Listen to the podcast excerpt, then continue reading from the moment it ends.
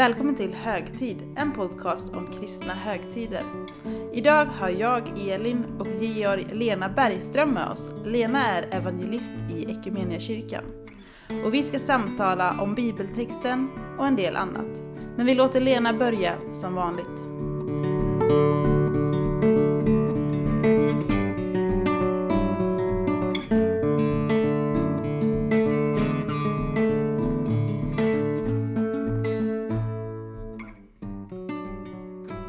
Det är andra advent.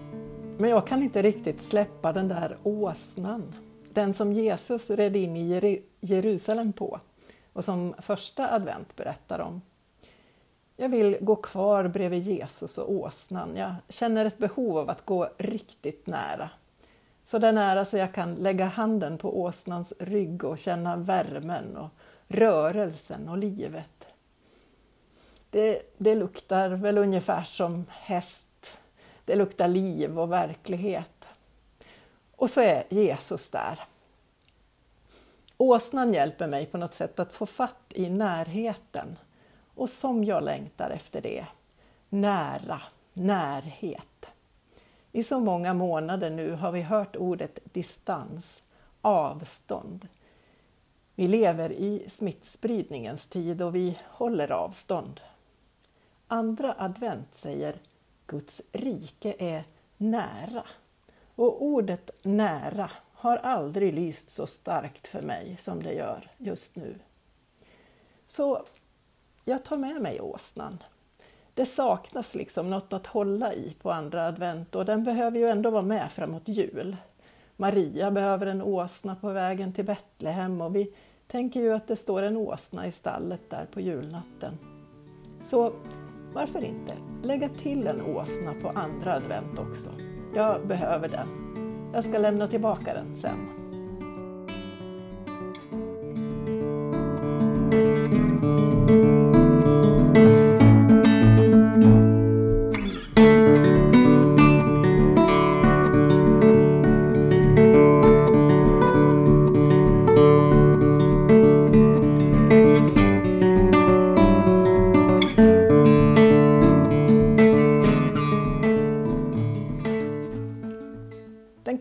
senaste evangelietexten för andra advent hämtas från Markus evangelium och det är Jesus som i början av sin verksamma tid säger Tiden är inne, Guds rike är nära.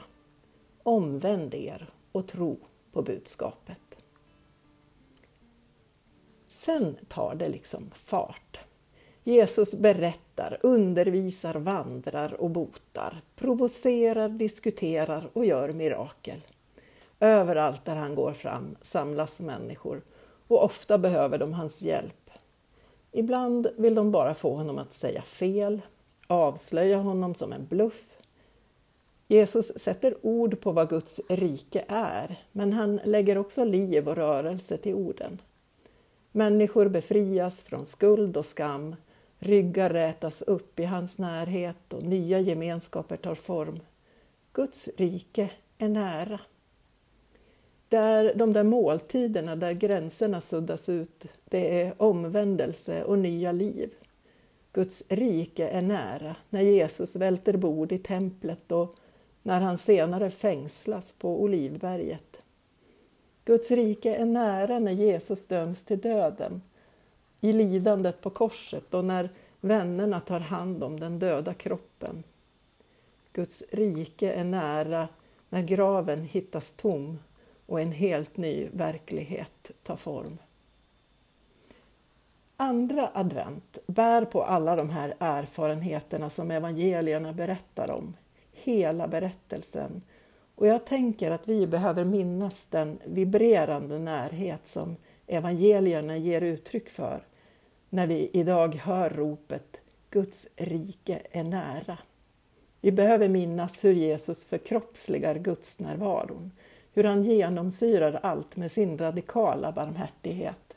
Och med det i minnet spanar vi mot framtiden. Guds rike är också något som kommer, något vi väntar. Och Jesus talar om tidens slut och om lidande och katastrofer i skarven mellan det som är och det som kommer. Sådant lidande känner vi väl genom historien nu. Det ser ut som att stor förändring ofta kommer genom en tid av kris och oro, genom förluster och elände. Vi vet inte varför det är så, men det ser ofta ut så i våra egna liv och i historien. Och kanske kan det trösta oss att Jesus verkar veta att de stora katastroferna inte är tecken på det ondas seger eller på Guds frånvaro.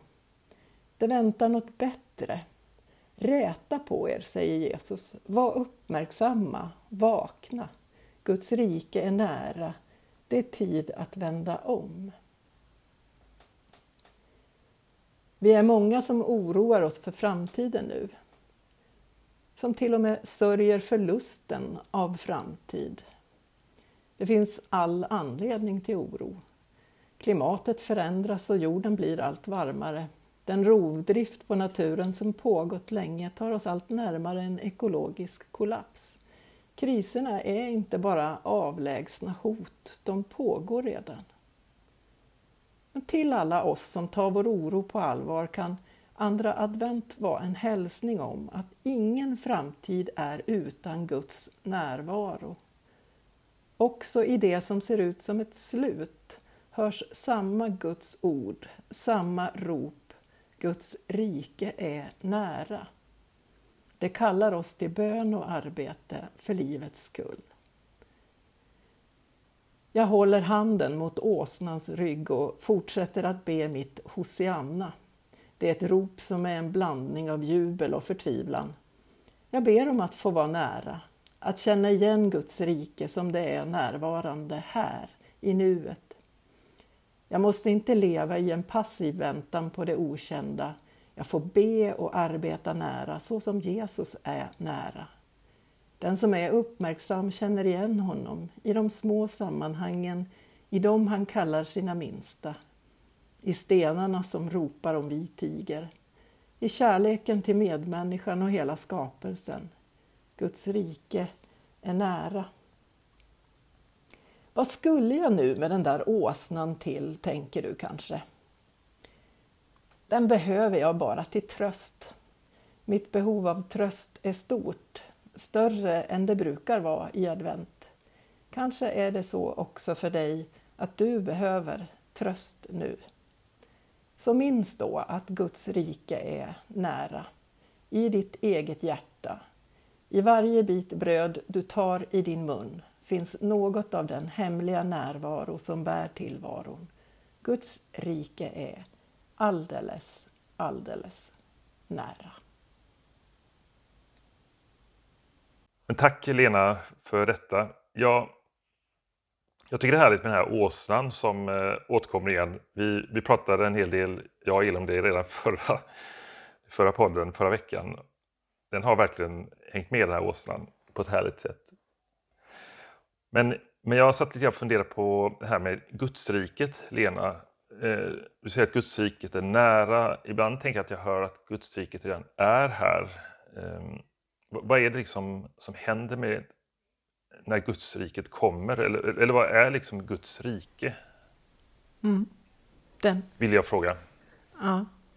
Den, den lilla frågan. ja, jag förstår. ja, men, jag, jag, jag, jag tänk, jag tänker att jag inbjuder till den också genom det jag har, det jag har sagt hittills. Så att, att ordet nära är ju i sig liksom mångtydigt på det sättet att det kan betyda någonting som är alldeles intill och någonting ja. som är nästan där. Va? Och, och, och så tror jag att vi måste förstå Guds rike som, som, som något som redan är, är här och som något som vi väntar på. Guds rike är inom er eller mitt ibland er, kan Jesus säga också.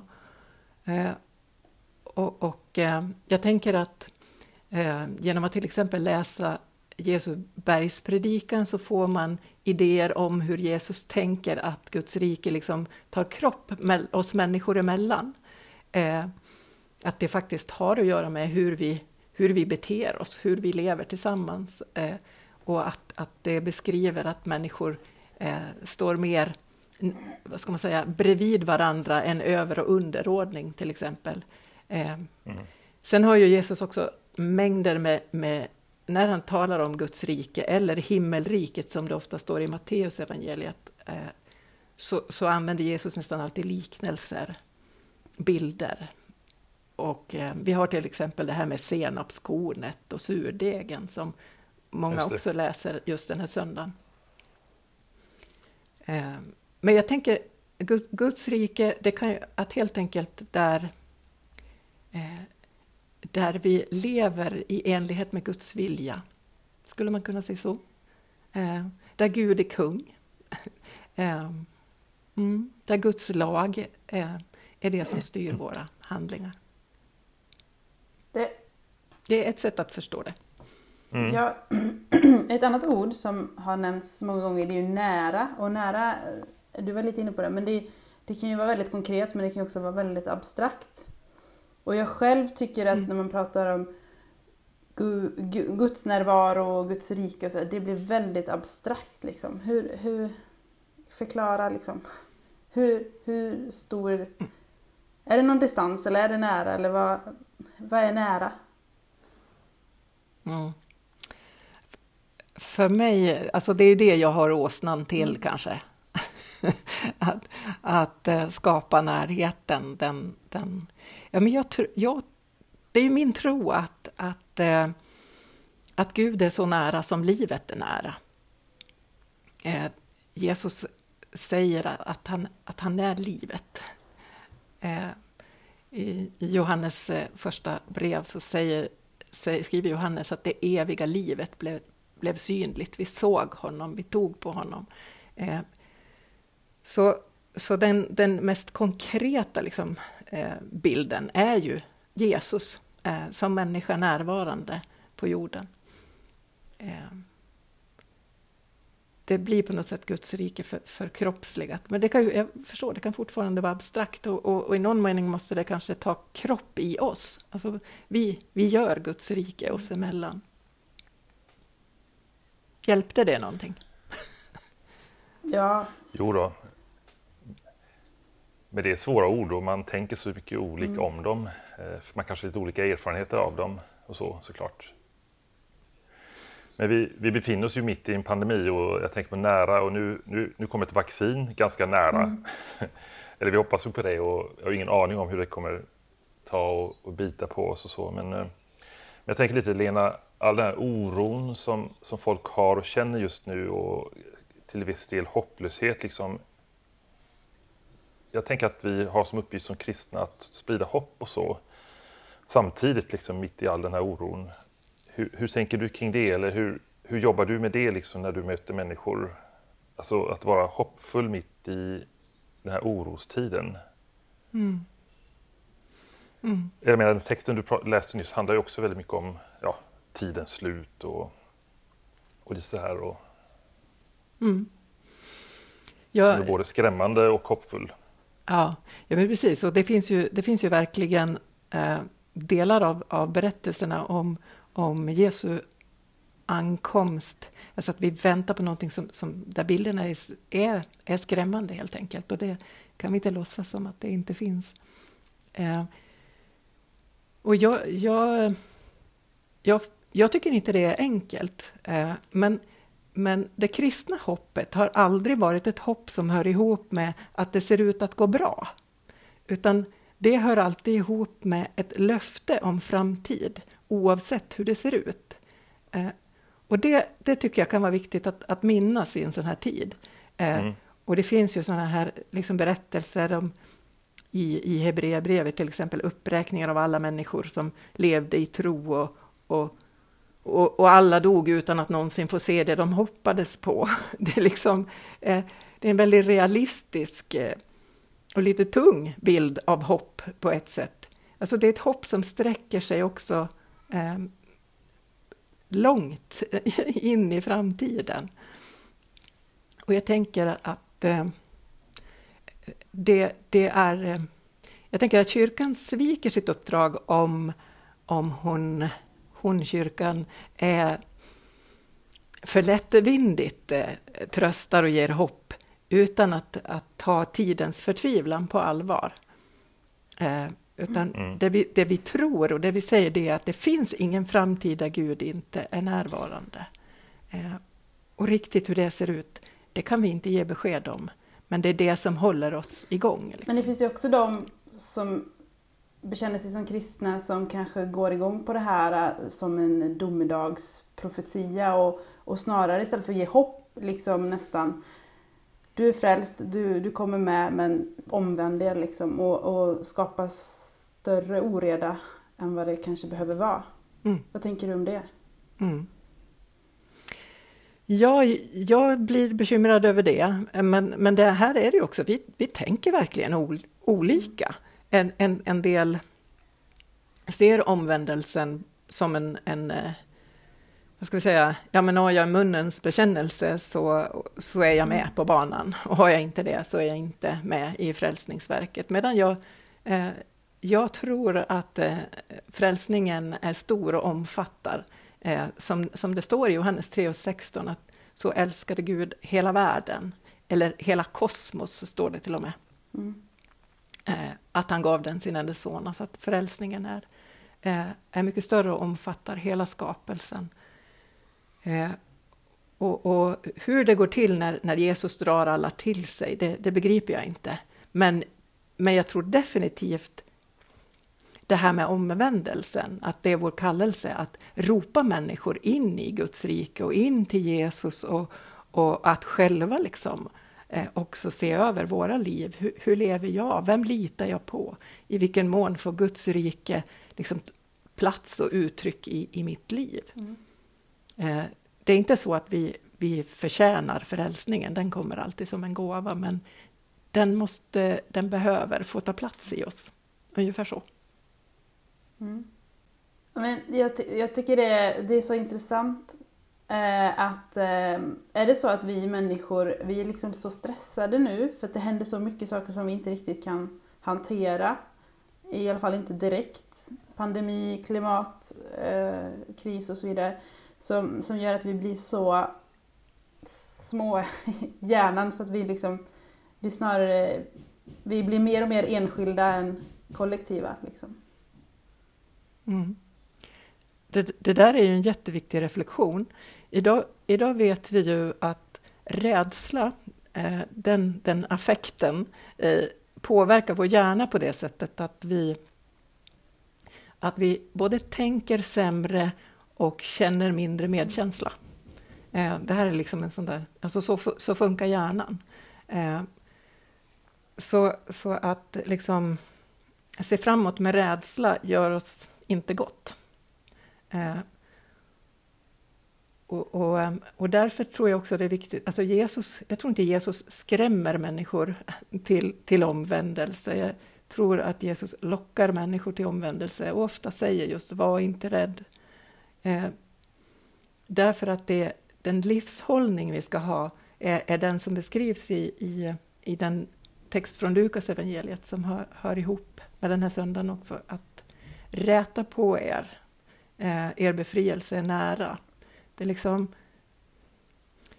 Ja, jag, jag tror att det finns en, en, en, kallelse till, till gemenskap, medkänsla och ansvar. Eh, och, och, att eh, vi gärna får hjälpa varandra med det.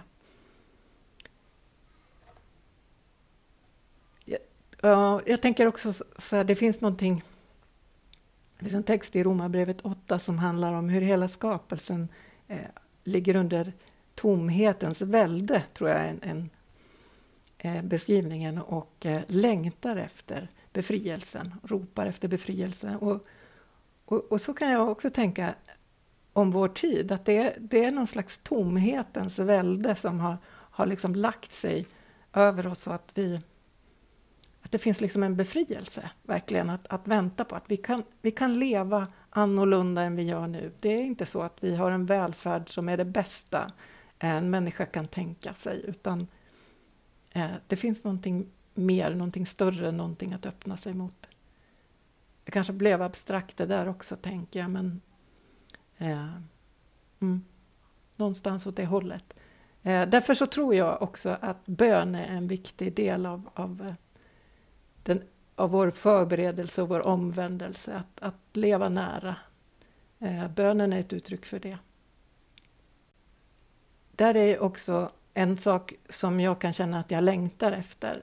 Det har vid några tillfällen den här hösten eh, kunnat samlas och be tillsammans med andra människor och upptäckt att oj, är det så här det är att be tillsammans? Eh, och vad jag saknar det. Så det, det tänker jag att, att man får upp ögonen för det som är väsentligt. Ja, där, där någonstans så försvinner ju rädsla på något vis. Att be tillsammans och, och överlåta sig känner jag. Mm. Så det, jag håller verkligen med om. Mm.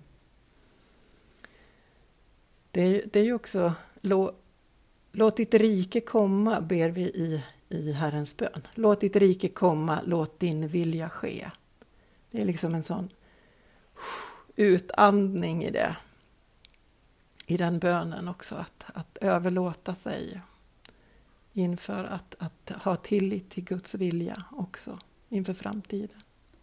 Men nu är det ju andra advent och mm. i vanliga fall så kanske vi hade samlats i våra kyrkor, i hemgrupper, bönegrupper, vad det nu kan vara. Och det gör vi inte nu på grund av de omständigheterna vi lever i. Men vad, har, du någonting, har du någonting bra att säga till oss som då faktiskt saknar? Hur ska vi orka? Ja, kanske ska vi ta mer tid i enskild bön än vi vanligen gör. Faktiskt avsätta tid för det.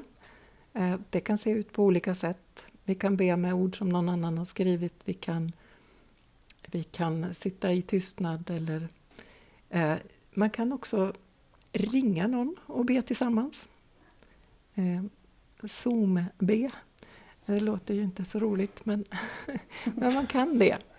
Eh, att, att faktiskt eh, använda också då de möjligheter som finns. Men, men jag tror det, att, liksom, att medvetet avsätta tid för bön. Eh, kanske också att, att ha en, en bok som följer mig under, under den här tiden som jag återvänder till och läser som, som hjälper mig att, att hålla fokus och eh, liksom hitta väg i, i det som är Mm.